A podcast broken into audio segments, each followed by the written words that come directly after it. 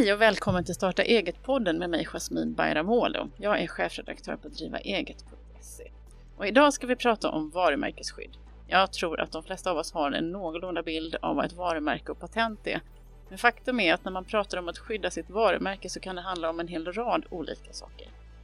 Vilka det är och varför det kan vara så viktigt att sätta sig in i det här, det ska vi reda ut idag tillsammans med Anna Lundqvist som är strategisk samordnare på PRV, Patent och registreringsverket.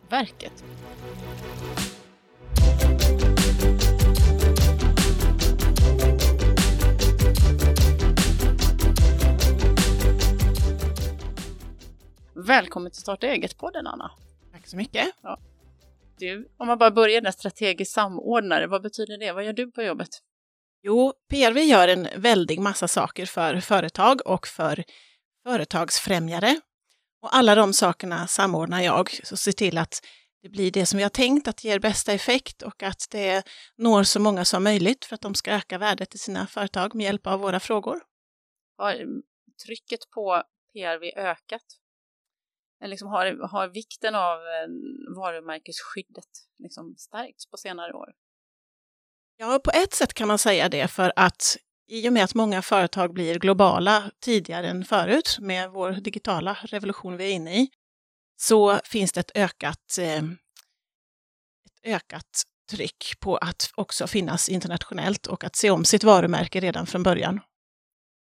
För det är lite eh, tanken nu är att vi kör det här, vi gör ju tre olika poddar på eh, och då är det ju Starta eget-podden och sen gör vi en som heter Business Hacks och som är lite så smarta tips längs vägen och sen så gör vi en som heter Ordinary People Who Do Badass Things som är de här företagen som redan har vuxit och blivit stora. Eh, och där skulle man ju också kunna prata varumärken men jag tänker att det är en poäng med att vi kör det här i Starta eget-podden för att det här är någonting som man verkligen ska tänka på från början, eller hur? Ja, också. Det är någonting som man behöver tänka på eh, ofta i ett företags liv.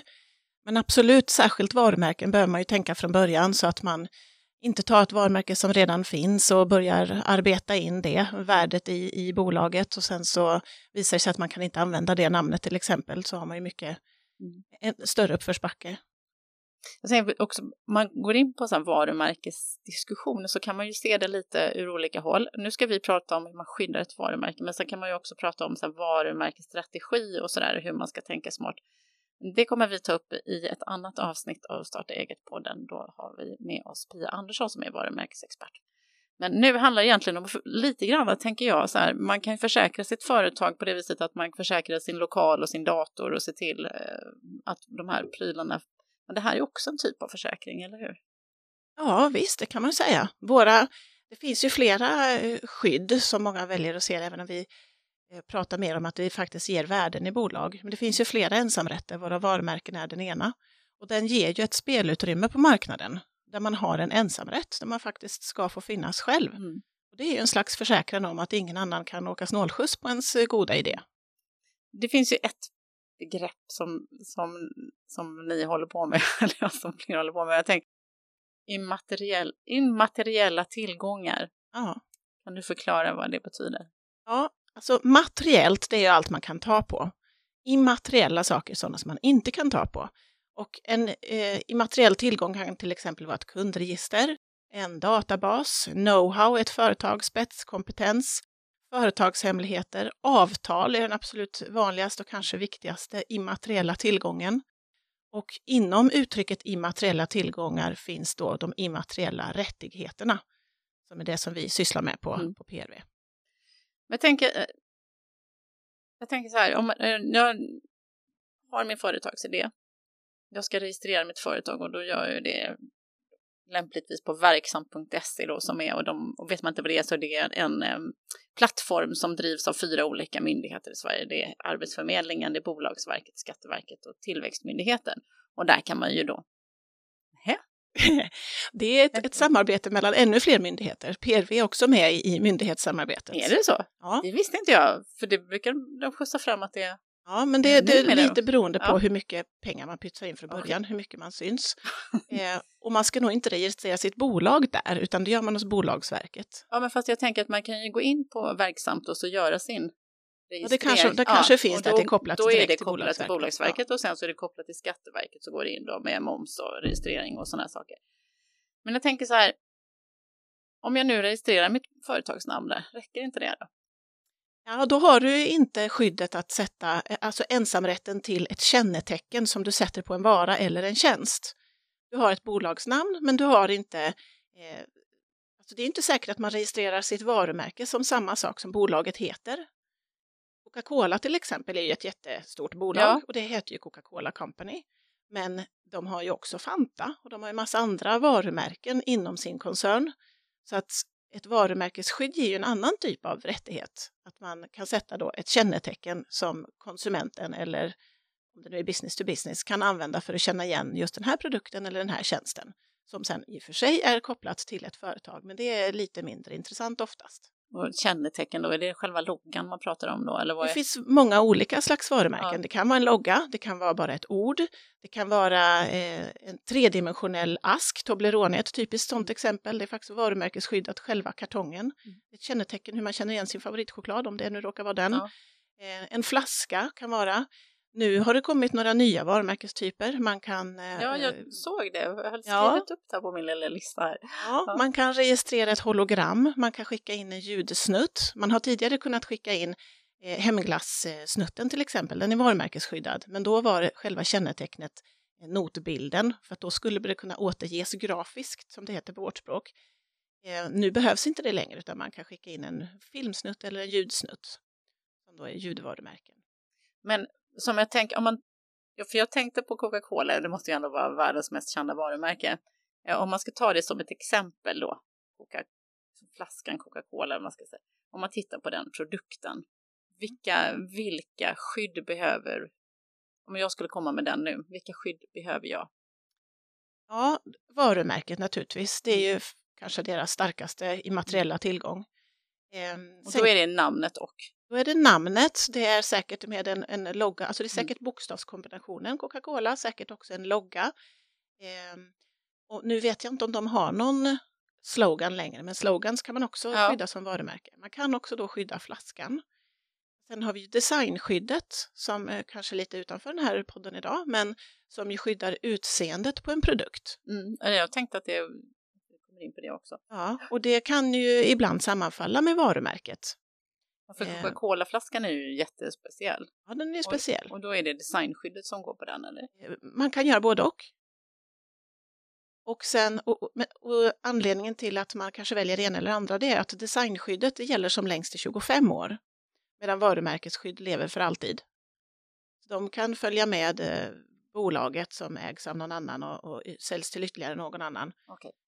Um, sen så finns ju de som tänker sig att man ska skydda recept på olika saker med patent. Mm. Det är inte så vanligt. Patent får man ju på en teknisk lösning på ett problem. Ehm, det finns visserligen vissa patent på recept. Läkemedel kan ju vara sådana exempel. Coca-Cola har ju valt att förvara sin, sitt recept som en företagshemlighet de stora metallvalv har jag sett en bild på. Men det är inte skyddat egentligen? Det är inte skyddat Nej. annat än att det finns Fysiskt där inne, om det nu finns mm. där. Det kanske är en, en varumärkeshöjande effekt av att man har ett stort bankvalv. Ja. Men företagshemligheter, de har en egen del av lagen med hur, hur man ska handskas med det, hur många på ett bolag som får känna till eh, hemligheten som man klassar som företagshemlighet och så vidare. Kan man begränsa det? Jag tänker, tänk om den personen slutar då, måste man väl ändå kunna får man ha skrivit ett avtal med vad den får ta med sig ut och inte. Mm. Men om man tänker då, för, för jag tänkte på just det här med, med ehm, Coca-Cola-receptet, att det har varit så mycket prat om det i alla år, att det är så hemligt och sådär. Så jag, jag tror var helt övertygad om att det var skyddat på något vis, för det är det ju bara då i det här valvet då, om det nu finns. Men det finns ju ändå eh, någon slags bestämmelse om att produkten i sig ska vara tillräckligt unik. Mm.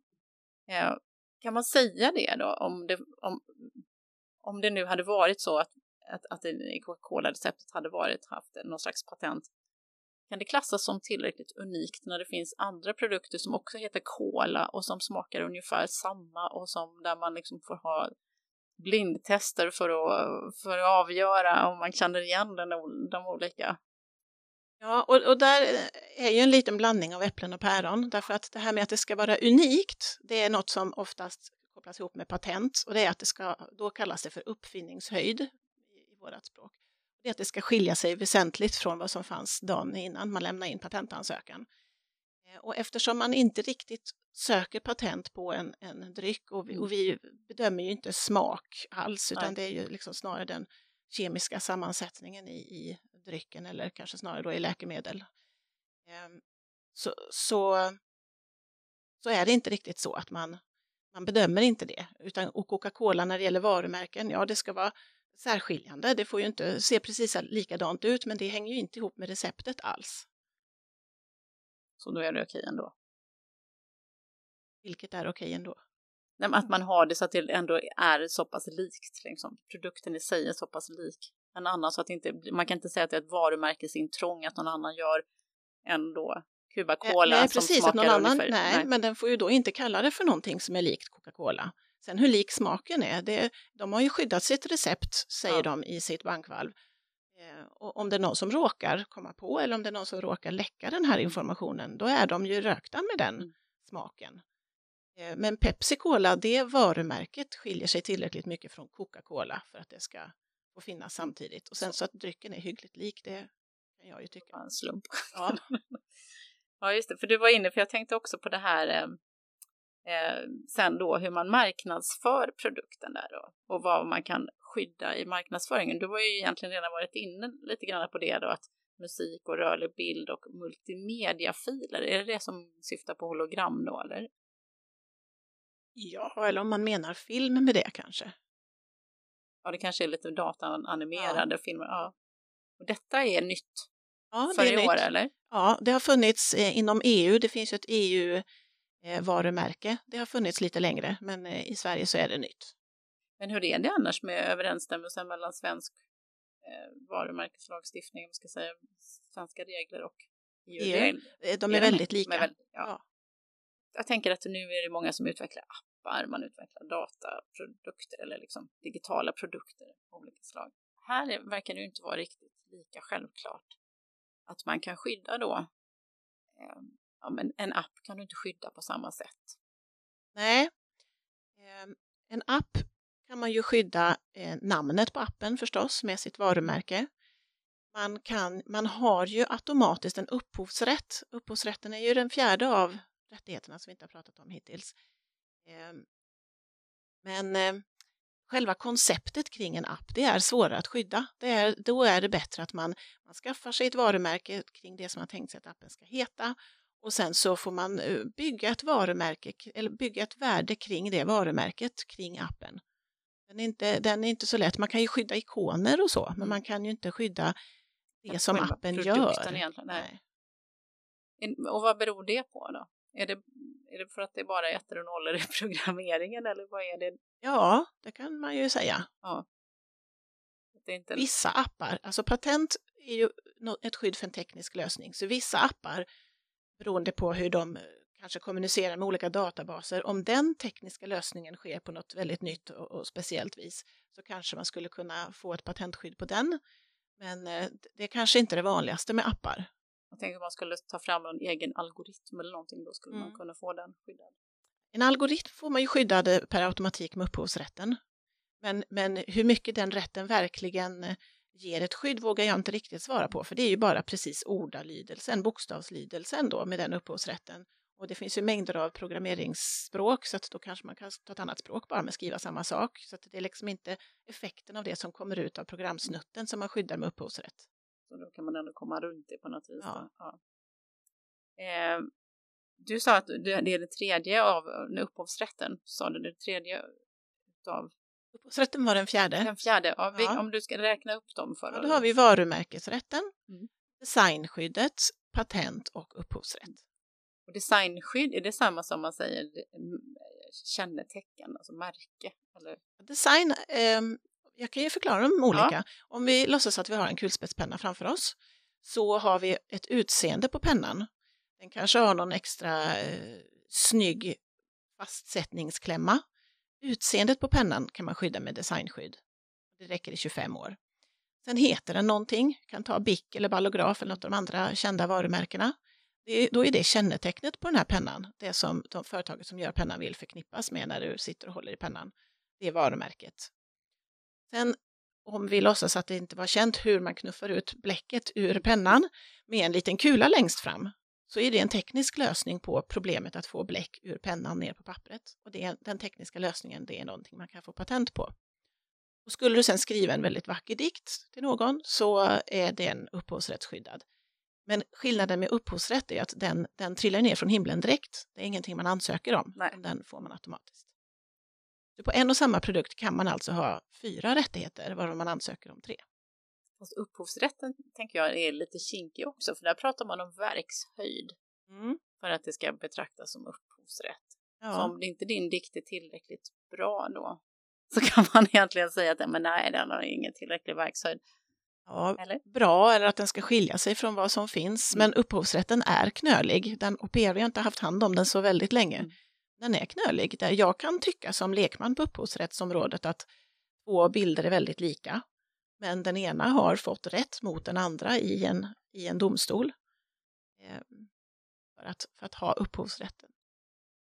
Och vad motiverar man det med då? Det är något litet som skiljer sig där. Ja, helhetsintryck brukar man tala om och det gör man även i, i många av andra varumärkes eller designrätten, att helhetsintrycket ska skilja sig för, för den kunniga användaren, säger man till exempel i, i designrätten. Att ehm, ett kedjeskydd, om det skiljer sig eller inte, det kan man till exempel fråga cykelreparatören som man kan tänka sig som den kunniga användaren. Tycker cykelreparatören att de här två kedjeskydden ser helt, helt olika ut? Ja, men då kanske båda har, har eh, rätt till ett eget designskydd. Mm. Det är så mycket knöliga saker. Ja. Men eh, det här med 25 år som du sa på eh, designskyddet, Mm. upphovsrätten, där är det 75 år eller vad är det som Det är gäller? 70 år efter 70 år. upphovspersonens död. Ja. Eh, Sen finns något som heter närstående rättigheter också när det gäller upphovsrätt. Och det är om man till exempel eh, gör en, en eh, dramatisering av en bok. Då har man inte upphovsrätten till boken förstås, för det är författaren som har. Men man har upp, upphovsrätten till, till det här andra framförandet. Mm. Och det har man i 50 år efter uruppförandet. Det framfördes första gången. Så jag behöver inte dö först för att man ska börja räkna. Behöver man inte dö innan man kan tjäna pengar. Ja. Men du, eh, om man tittar på, eller du sa sen när, när du kom in här så sa du sådär, jag, jag tycker egentligen att alla företag ska ha, tänka över sitt varumärkesskydd. Ja. Vad tänker du där? Jo, att, att alla företag som har tänkt sig att de ska tjäna pengar på någonting, Eh, de borde vara intresserade av att, att det är de som är kopplade till den här tjänsten eller den här produkten. Om vi tar till exempel en musiker som jag träffade på på en mässa. Han eh, spelade flöjt och han sa att han hade väldigt många spelningar. Men han hade inget varumärkesskydd för han tyckte han hade knappt något företag. Men så sa jag att ja, fast det finns ju många som spelar flöjt. Om det är någon som kommer och spelar flöjt i samma område som du och som kallar sig för samma sak men spelar väldigt mycket sämre, då kommer ju den att svärta ner ditt goda renommé och därmed sänka värdet på ditt bolag och du kommer få färre spelningar. Men om du då har ett varumärke på ditt bolag och säger att du får inte kalla dig så här, du får inte komma till en, en potentiell köpare och säga att du är Pelle Pellesson som spelar flöjt. Du menar att det, att det händer så att någon tar även Ja, personnamn? absolut. Ja. Att man, kan få vara, man får vara egen på marknaden och säga att det är bara jag som får heta så här. Du får hitta på ett eget fiffigt namn och marknadsföra dig på. Det var ju, eller vi skrev bland annat på Driva eget om en, en, en eh, svensk företagare här i Sverige som gör, eller som gör regnjackor. Eh, hon valde ett namn till sitt företag, vad heter Unicorn kanske? och sånt där. Hon fick det godkänt. Sen så blev det överklagat. Eh, och då har man väl en viss överklaganstid tror jag. Va? Ja, Eh, Så att hon hade väl tyckt att nu var det i princip den tiden ute. Dagen innan eller någonting så har det stora då japanska elektronikföretaget Nikon av, av sig och säger att hon har gjort ett intrång på deras varumärke. Mm. Hur, hur funkar det egentligen? Jag tänker så där, nu tror jag att hon, nu valde hon att ta strid om det här. Jag undrar om inte hon till och med vann den, eh, den fighten för att hon kunde peka på det att de, men de har inte ens sysslat med samma branscher. Eh, de, det är inte samma typ av produkter. eh, och eh, vissa företag verkar ju liksom teckna upp sig i alla tänkbara branscher bara för att försäkra sig, mm. även om de inte har tänkt att agera där i dem. Mm. Eh. Och, och, så skulle det absolut kunna vara. Mm. Jag är inte heller insatt i just Nej. den historien, men, men eh, det skulle kunna vara så att Nikon då inte fanns i den varumärkesklass, därför att man ansöker om varumärken i olika klasser. Mm. De, inte, de hade eh, ansökt i den klassen, men de hade faktiskt ingen verksamhet i den. Och på en femårsperiod behöver man ha det för att kunna få, få fortsätta ha den här ensamrätten. Om det nu var så att hon fick rätt mot dem, då var det ja, nog det som de... Jag tror att hon till slut vann den. Ja, då var det nog det som de, de eh, åkte, åkte dit på, på, eller vad vi ska ja. kalla det. Eh, sen finns det också så som till exempel Coca-Cola som vi pratat om mm. innan. Det finns ju vissa varumärken som är så stora att man kan faktiskt inte ansöka om dem även om det är en klass där de inte finns. För att det, det är så starkt varumärke. Ja, jag så tänkte, men hon hade ju inte valt, skulle man ta Coca-Cola skulle det ju bara vara korkat tänker jag. Ja, Coca-Cola men... regnkläder, det är klart att alla skulle tro att det var ja, Coca-Cola. Nu hade hon ju valt ett annat namn, så det var ja. hette Unicon och inte Nikon. Nej, men, men det är det jag menar att Nikon, jag vet inte riktigt var Nej. den gränsen går för hur stort och känt företag det är. Nikon är ändå ett ganska stort och känt ja, företag. Absolut. Eh, men hon döpte ju andra sidan inte till precis samma Nej. sak heller. Så att, eh, Riktigt hur domstolar tänker, det vågar jag inte uttala mig om, men det skulle kunna vara så att de inte fanns, de fanns i den klassen men de hade faktiskt ingen verksamhet i den och att hon därför fick rätt. Så om man, om man helt enkelt safear upp sig med att ta, då anmäla i massor olika klasser så måste man vara verksam där också inom fem år, annars ryker. Ja, annars så kan eh, det någon annan komma och ja. säga att du, du använder inte det här.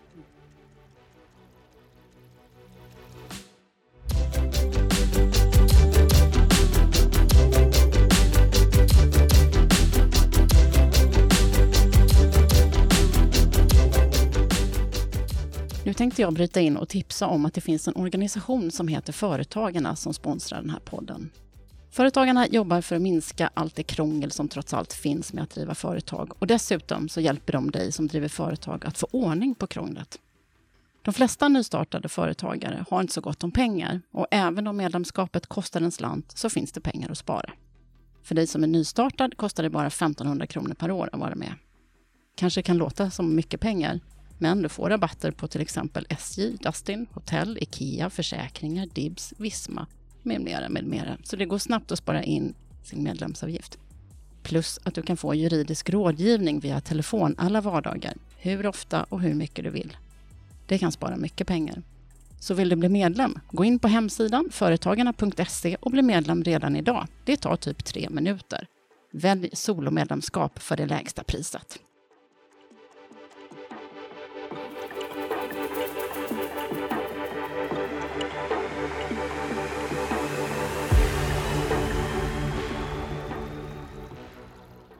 Vill du ta ditt bolag till nästa nivå, då måste du hänga på oss på evenemanget Business Hacks som kommer gå av stapeln i Stockholm den 25 november och i Malmö den 12 december. Vi tror ju på att man blir som man umgås och därför har vi bjudit in några av Sveriges absolut bästa föreläsare och några av de coolaste entreprenörerna just nu som jag kommer att podda med både i Ordinary People Who Do Badass Things och Business Hacks på scenen, det vill säga livepodd. Så vill du hänga med dels några av de bästa föreläsarna och coolaste entreprenörerna i landet, men också ihop med ungefär 200-300 svinladdade företagare som verkligen ska ta sina bolag till nästa nivå så rekommenderar jag varmt att gå in på businesshacks.se och boka din biljett snart, för det kommer nog ta slut väldigt fort, tippar jag. Så vi ses i Stockholm eller Malmö inom kort. Det kommer bli magiskt.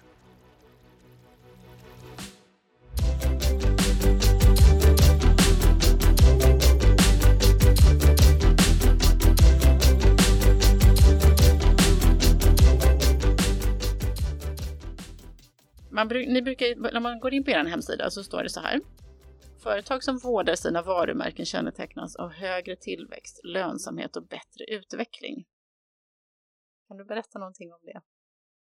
Det gäller alla immateriella rättigheter och tillgångar. Om man har en strategi för hur man har tänkt sig kring sitt företag och sina immateriella tillgångar. Vad har man för plan? Har man, är det bara Sverige ska finnas i eller är det fler länder i Europa? Är det andra länder i hela världen?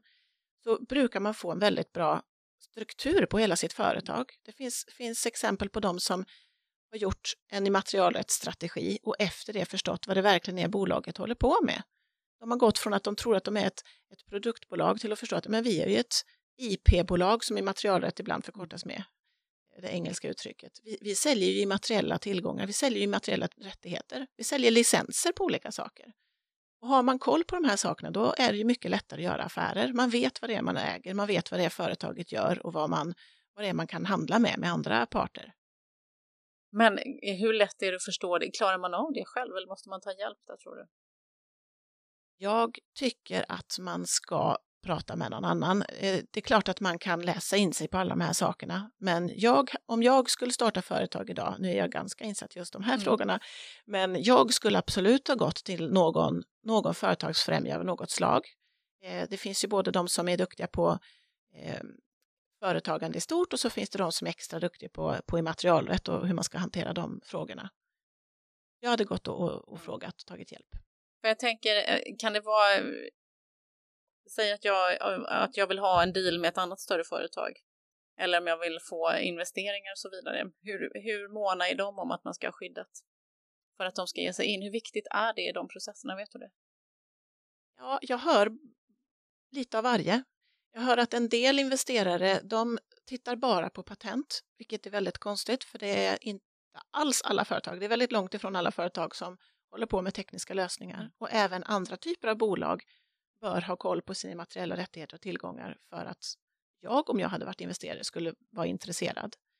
Eh, medan andra ser mer på helheten och vill veta att företagen har koll på sina... Det är ungefär som man ska låna pengar, då vill ju banken att man har koll på sina, sina inkomster och utgifter och, och så vidare, sina tidigare lån och allt vad det kan vara. Man har koll på sin verksamhet. Eh, när man går in med, an, tillsammans med andra bolag eh, en del bolag tycker att det är jätteviktigt, en del branscher är det ju superviktigt, särskilt läkemedelsbranschen, den är väldigt, eh, väldigt baserad på att man har mm. koll på, på patent på de olika sakerna.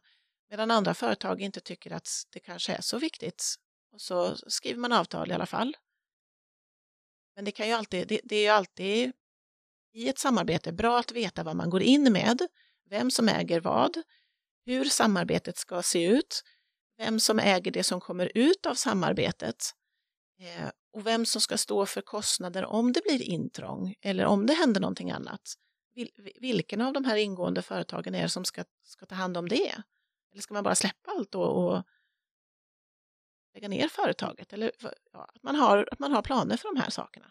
Det tangerar lite det som, tänker jag, men det kanske inte, då får du avgöra, eh, som du var inne på förut, just att med personal som kanske slutar eller hur man gör att man, har, att man har också de här avtalen på plats, hur man hanterar företagets eh, hemligheter och så vidare. Ja. Men ingår det i någonting av det som ni hanterar hos er eller är det bara avtal som man skriver ihop med en företagsjurist? Det, det hanterar vi inte alls. Däremot så vet vi ju att våra frågor ofta hamnar i de här avtalen. Det finns ju företag som, som har som enda affärsidé att de licensierar ut sin teknik till exempel. De, de eh, gör inte golvet, Nej. de licensierar ut att någon annan gör golvet. Så våra frågor hamnar ofta i avtal, så därför så, så har vi tagit fram lite material om avtal. Mm.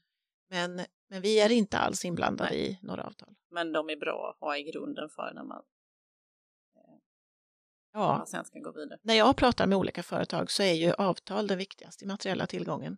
Att de är, att de är rätt skrivna tänker på det här med patent.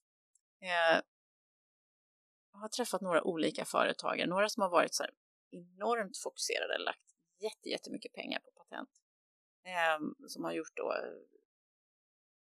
det var en, som, en kille som eh, håller på eh, som, vad ska jag, kan, distansmojänger när man gjuter betonggolv.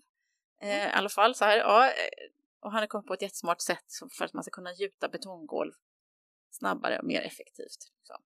Eh, och så vidare. Och det här finns ju, det är ju då en världsmarknad förstås, för man gjuter ju de här golven överallt. Eh, och han hade ju lagt nästan alla intäkter i företaget på att bara skaffa patent, för han såg att det här skulle kunna då växa och bli en, en världsprodukt. Liksom. Men sen är det ju vissa, alltså, som jag har fattat det sen, så måste du ju då teckna patent på alla möjliga olika, det räcker ju inte bara att du får ett patent, ansökan om patent så är det, du är hemma, utan du måste ansöka om patent på massor av olika marknader runt om i världen och så, mm. eller hur? Och så, ja. Och så får man värdera då, är det värt det? Ja. Kostar det olika också på olika marknader? Ja, det gör det. Och patent är ju en ganska så dyr historia. Men om det är det som företaget bygger på, om företaget bygger på en teknisk lösning, det man ska göra affärer med med andra, det är det man ska kanske licensiera ut, då är det ju det man behöver ha ensamrätten till, då är det där skyddet behöver vara. Och är det då en, en distansklump i en betong så är ju det en teknisk lösning och då är det helt riktigt. Det är ju svårt att, att bara bygga kring ett varumärke och sen hoppas att den man ska prata med inte norpar den där mm. avståndsklumpen. För jag pratade med en annan kvinna då som håller på med helt andra saker i mycket, mycket mindre skala. Eh, hon hade ville ha ett badkar som man kunde ha en plastbalja som man kunde sitta i själv som vuxen person i om man bara har ett duschutrymme till exempel. Eh, och då var hon också inne på om hon skulle mönsterskydda det här eller inte. Men drog sig sen för att det skulle kosta så väldigt mycket pengar. Och resonerar snarare så här, men det, det, är alltid någon som kan bara sätta dit ett handtag eller någonting så har de i alla fall ändrat designen och så kan de ändå norpa hela idén. Liksom. Eh, för vem är det värt att skydda? Liksom? Var går gränsen för när det kostar mer än vad det smakar? Ja, om man har den här baljan som hon då vill eventuellt ha ett designskydd för och så tänker man att det kommer en annan som sätter ett handtag så, så kan ju den absolut få sälja den. Eh, men det som är vettigt för henne då det är att sätta ett varumärkesskydd på den baljan eh, och koppla den så starkt till god kvalitet eller någonting annat så att konsumenten väljer att köpa hennes balja i alla fall. Även om det finns en billigare variant som ser snarlik ut. Ja. Alltså, ja. Kan man tänka där då eh, att man, just det här med att man sätter sitt namn då, när, redan när man gör det, att man gör det liksom, med tanken på att det kan gå internationellt också? Eller... Ja, och det där är ju viktigt att man eh, funderar över vad ens företagsnamn eller vad ens produktnamn eller tjänstnamn, vad det kan tänkas betyda på andra språk till exempel det inte betyder någonting olämpligt eller mm. något man inte vill förknippas med. Om man har tänkt sig att finnas i andra länder så är det bra att tänka på på en gång så slipper man göra om ansökan. Vad finns det liksom för hjälp hos er där att få? Eh, ni har ingen sån översättning? Vi, vi kan inte alla, alla möjliga språk. ja, nej, tyvärr, den, den, hjälpen kan inte vi bistå med. Men det finns ändå massa, massa sökningar som man kan göra hos er? Det man kan göra hos oss som, som jag absolut rekommenderar det är att titta i, i svensk varumärkesdatabas.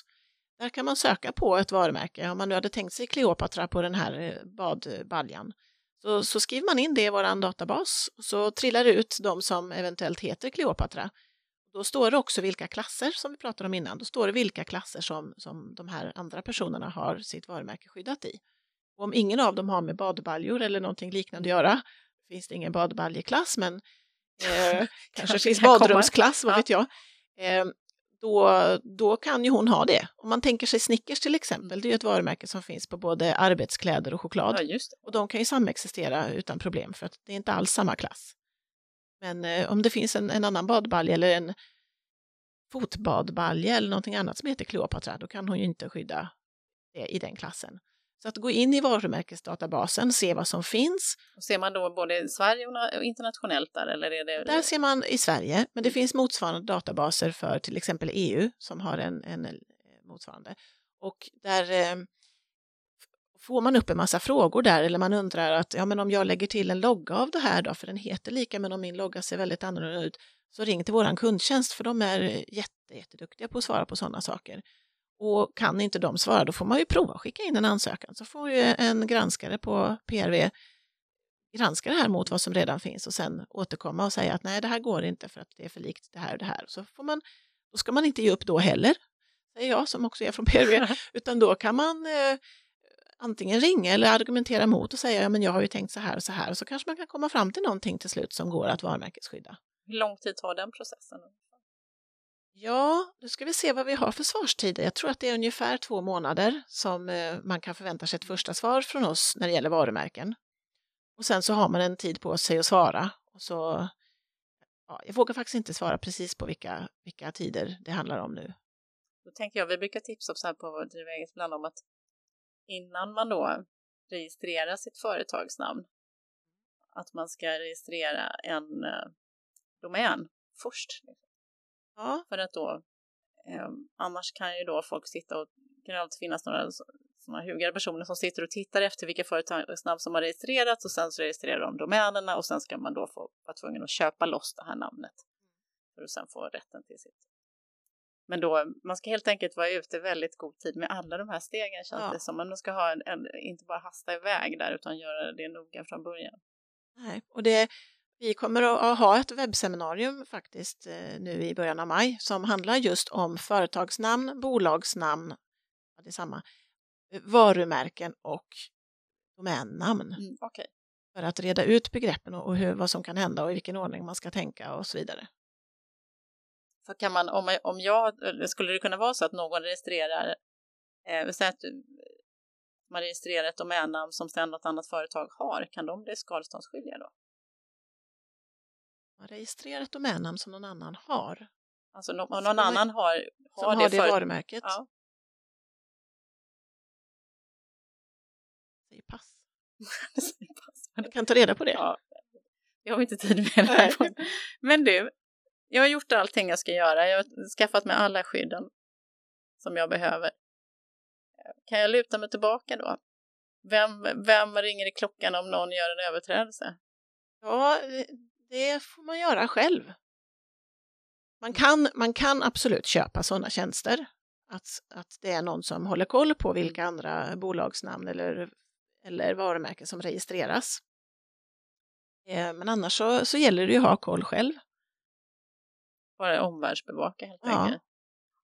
Jag tänker att om man inte gör det, då är det ju egentligen helt bortkastad tid och, och, och peng, bortkastade pengar också. Att, Jag har en känsla av att ganska så snart blir man varse, för Ja. snart ringer någon kund till, till dig och säger men du den här badbaljan läcker, läcker ju. Det, vad är det? Och då inser du, men jag har ju inte sålt den här badbaljan till dig. Så förstår man att det är någon Då är det annan någon som annan är ute och ute, ja. snyltar på ens varumärke. vad gör man då? då? Då får man eh, börja med att skriva ett brev till den, det företaget och säga att det här, det här varumärket har jag så att du får kalla dig för någonting annat. Eh, Och räcker inte det så till slut så får man ju ta till juridisk hjälp. Och då och gå till domstolen, stämma, Ja, den, här, ja. stämma den här personen. Ja. Och, och, då är, Förhoppningsvis kommer man till förlikning innan dess, Ja. men och då är det varumärkesintrång helt enkelt. Ja. Är, eller patent kanske det kallas någonting annat. eh, ja, det kan ju vara både varumärkesintrång, patentintrång, eh, ja, designintrång och upphovsrättsintrång. Sen finns ju marknadsföringslagen som också kan spela in ibland. Den är inte jag så bra på. Men du, om man tänker, på företagare i stort, Mm. är, man, är man duktiga på det här? Eller är det någonting som liksom man borde se över? Ehm, nej, man är inte så duktig på det här. Man borde, borde lära sig mer och, och vi på PR vi har ju ett uppdrag att höja kunskapen om det här, så det är ju därför jag har mitt jobb. Mm. Men eh, det, det är ju inte tanken att vi ska övertala folk att skaffa de här olika skydden. För, för eh, man ska ju ha de som man bör ha, inte de som man kan ha, läste jag en, en bra blogg idag Ja. faktiskt. Man- Man ska tänka över, behöver jag ett varumärkesskydd? Behöver jag ett patent? Nej, jag har ingen teknisk lösning, men då är det helt uteslutet. Eh, Hur länge kommer min produkt att finnas, även om det är en teknisk lösning nu då? Om, om produkten bara är två år lång, jag har inte tänkt att den ska finnas länge, men då är det ingen idé att harva igenom patentsystemet för en två år. Ja, Patent, patentansökan kan ta ganska lång tid. Ja, det kan ta lång tid. Ehm, hur många varumärkesskydd behöver jag? Behöver jag? Hur många typer av varumärkesskydd behöver jag? Vad är, det, vad är det jag ska göra pengar på? Det är väl den första frågan som jag Mm. önskar att, att företagen skulle tänka på. Vad är det jag ska göra affärer på? Vad är det jag vill att det ska vara jag som bestämmer vem som tjänar pengar på? Då är det ju där man ska ha sin ensamrätt. Och vad är steg två då? Tänker Ja, steg två är att ta, ta reda på mer information om vad den skyddsformen handlar om, vad det nu kan vara. På vår webbplats på prv.se har vi jättemycket information där man kan läsa mer och vi har filmer och, och det ena med det andra. Ehm, sen kan man ringa till vår kundtjänst, sen kan man gå till någon av alla de företagsfrämjare som finns. Och vill man sen så småningom verkligen skaffa något av skydden och behöver hjälp med det, det är inte säkert att man behöver, då finns ju immaterialrättsbyråer, ehm, ofta kallas de slentrianmässigt patentbyråer eller patentombud, men de kan minst lika gärna ha gott om varumärkeskunniga personer, så det är lite slarvigt, men så kan de kallas. Att antingen att eh, skriva en patentansökan eller man kanske går till en PR-byrå för att ta fram sitt varumärke. Och då är det också någonting man kan behöva tänka på när det gäller avtal. Om jag ber någon annan ta fram mitt varumärke, min logga till mm. exempel, vem äger rättigheten till den då? Den är ju upphovsperson, har den upphovsrätten till mitt varumärke då, även om det är jag som skickar in varumärkesregistreringen? Ja, det är ju jätteintressant. Så det där måste man också avtala om för att det inte ska bli tokigt. Allting känns så jobbigt. Ja, men... men det blir ju så. Det blir, jag tror jag kan tänka mig att det är lite därför många drar sig kanske, för att det, det är något slags motstånd mot den här juridiken, att man känner att det är svårt och besvärligt. Ja, men det finns ju jättemycket kunskap mm. att ta till. Så det är bara att höra av sig. Men du, jag tänkte att vi skulle avrunda lite. Jag bad dig att samla ihop dina bästa tips på hur man skapar ett unikt varumärke. Ja. Shoot. Ja, och egentligen så är det mycket av det vi varit inne på. Det första jag tycker man ska göra, det är att gå in i Svensk varumärkesdatabas och se till att det inte är någon annan som heter precis likadant, för då är man ju inte unik alls. Eh, kanske också om man då tänker sig inte internationellt skydd, att man går in på EUIPOs databas, oh. den europeiska motsvarigheten till PRV. Ja. Eh, kolla av att det inte finns något som är precis likadant. Sen hur mycket det skiljer, det är ju svårt för en lekman att avgöra hur, mycket, hur pass unikt det mm. är. Eh, sen så får det inte heller vara beskrivande. Det var svårt att, det? Ja, det får inte beskriva, om, om vi tar motsatsexemplet, om man har kommit på en väldigt eh, häftig ny eh, digital produkt, en surfplatta, så vill man ha ett varumärke till det, då, då, om man då väljer ett uttryck som inte beskriver själva surfplattan eller elektroniken, till exempel äpple, mm.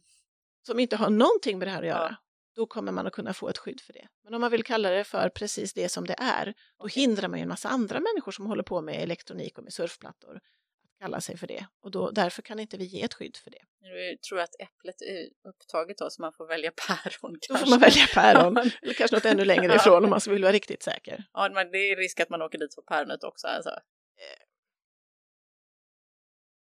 Ja, ja, kanske, eftersom äpplet är så stort. ja, det var två. Ja, det var två.